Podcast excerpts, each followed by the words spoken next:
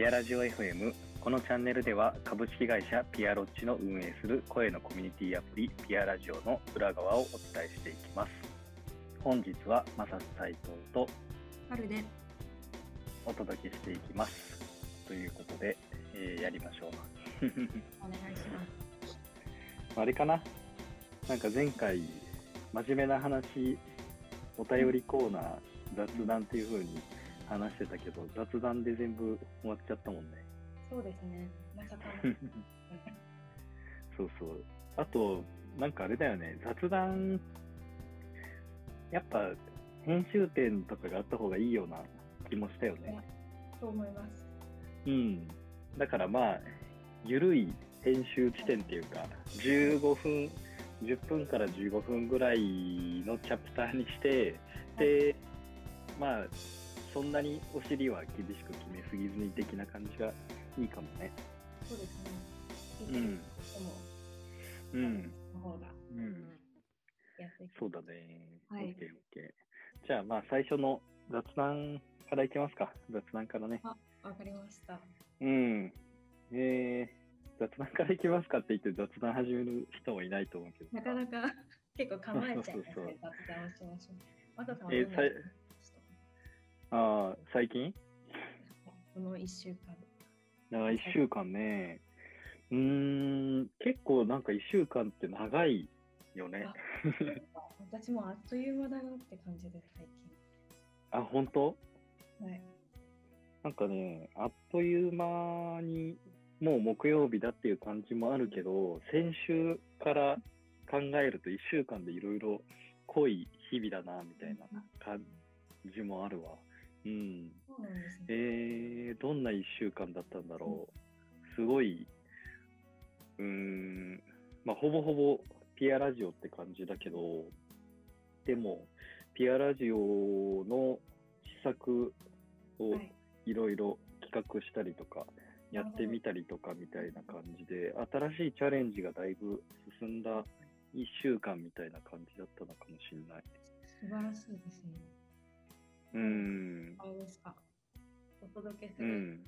もうこううん情報公開できるような新しいチャレンジは。あーまあでもあれでしょ？先週木曜にこれを撮ったやつ。を、ポッドキャスト公開もしたのもはいはい。先週だし、それを YouTube チャンネルにもアップしたうんのもあるし、あうんとは、あ Twitter のアカウント運用もね。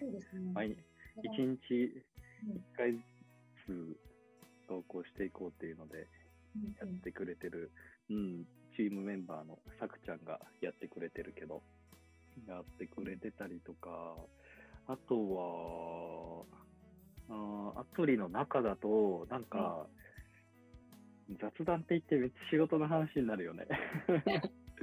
まあ、いっか。私が持ってった感もありますね。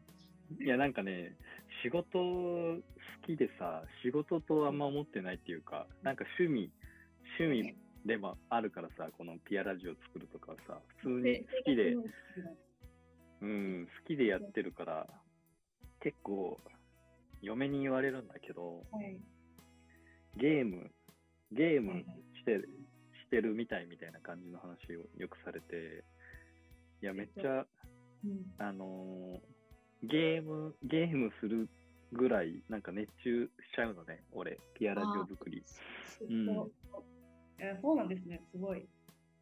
だから、うん、なんかずっと、休みの日とかも、はいはい。うん、ピアラジオのこと考えてたいし、うん、一日中ピアラジオのこと考えてたいみたいな感じで、嫁がね、お前ゲーゲームばっかりしてんだから、なんか、ちゃんと働けとか言ってくるんだけど小学。生が読められない、ゲームやめられなくて、ちょっと力うん入れてうん。そうそうそう。だから、雑談も結構ピアラジオの話になっちゃうけど、まあそういう、あれだね、もうちょいピアラジオの話すると、これ雑談コーナーじゃなくて、もうちょい雑談のやつを別で作った方がいいのかもしれないな。あの、価値観チャレンジっていうやつを、はいはい。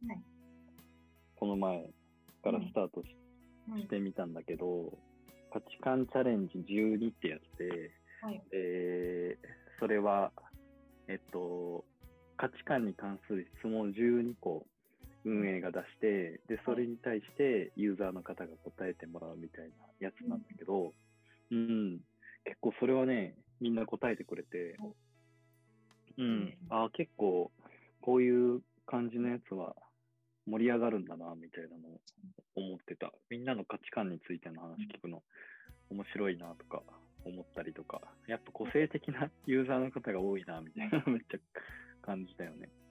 なんかやっぱテーマがあると話しやすいっていうのもあるんですかね。うんうんうんうん。結構ありそうだよね。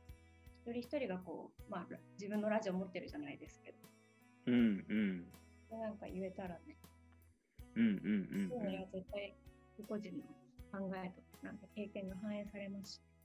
うん。うんうんうんうん。そう、なんかね、うん、それ、いや、全然雑談じゃないね。あの、もうちょいもうちょい雑談の話するわって感じだけど、あの、ちょっとなんか、俺の尺が多すぎだから、はるちゃんの、最近の、はるちゃんが雑談的色を出してくれるといいかも。こいつのやつ全然雑談チャプターって言って雑談じゃねえじゃんみたいに思われる可能性があるから。そうですね。私の方は、まあ、私はマソさんは逆で、1週間はあっという間に過ぎていくなと思っ最近は思ってるので、うんなんか昨日何したかとか、先週うんのじゃあ金曜日何したかって、こうすごいパッと思い出せない。うん。うんうんなんか多分まあ忙しいんですけど、うんうん。うんうん。そうだなと思って、ちょっと今週は特にこう心身ともにいっぱいいっぱいだったっていうのがあれです。だからすごいなんかうん。自分のこうまあなんですか気持ちの部分とか体をこうどう保っていくかみたいなのはちょっと考えてました。うーん。いいね。めちゃくちゃ本音ラジオでいいね。そうですね。なんかうまあん。なんですかね。いやもちろんそんな真剣に何か調べたりとかっていうわけではないんですけど、とりあえず今週は自分は忙しそうだよと思い、でもちょっと体調面のこう、波の沈みの部分だったので、まずい、うんとりあえず早く寝ようって、今週はすごく早く寝ることを心がけました。うん、おー。いつもはだいたい何時ぐらいに寝るけど、今週はどのぐらいだったとかあんの？いつもは深夜1時過ぎとか2時頃なんですよ。うんでうん。こうベッドに入るのが。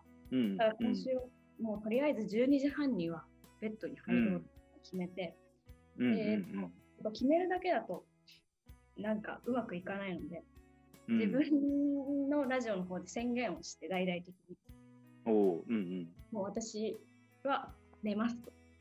うんうんうんでやってみたらこうやっぱ人に言ったことによってうん。やばい、12時になっちゃった。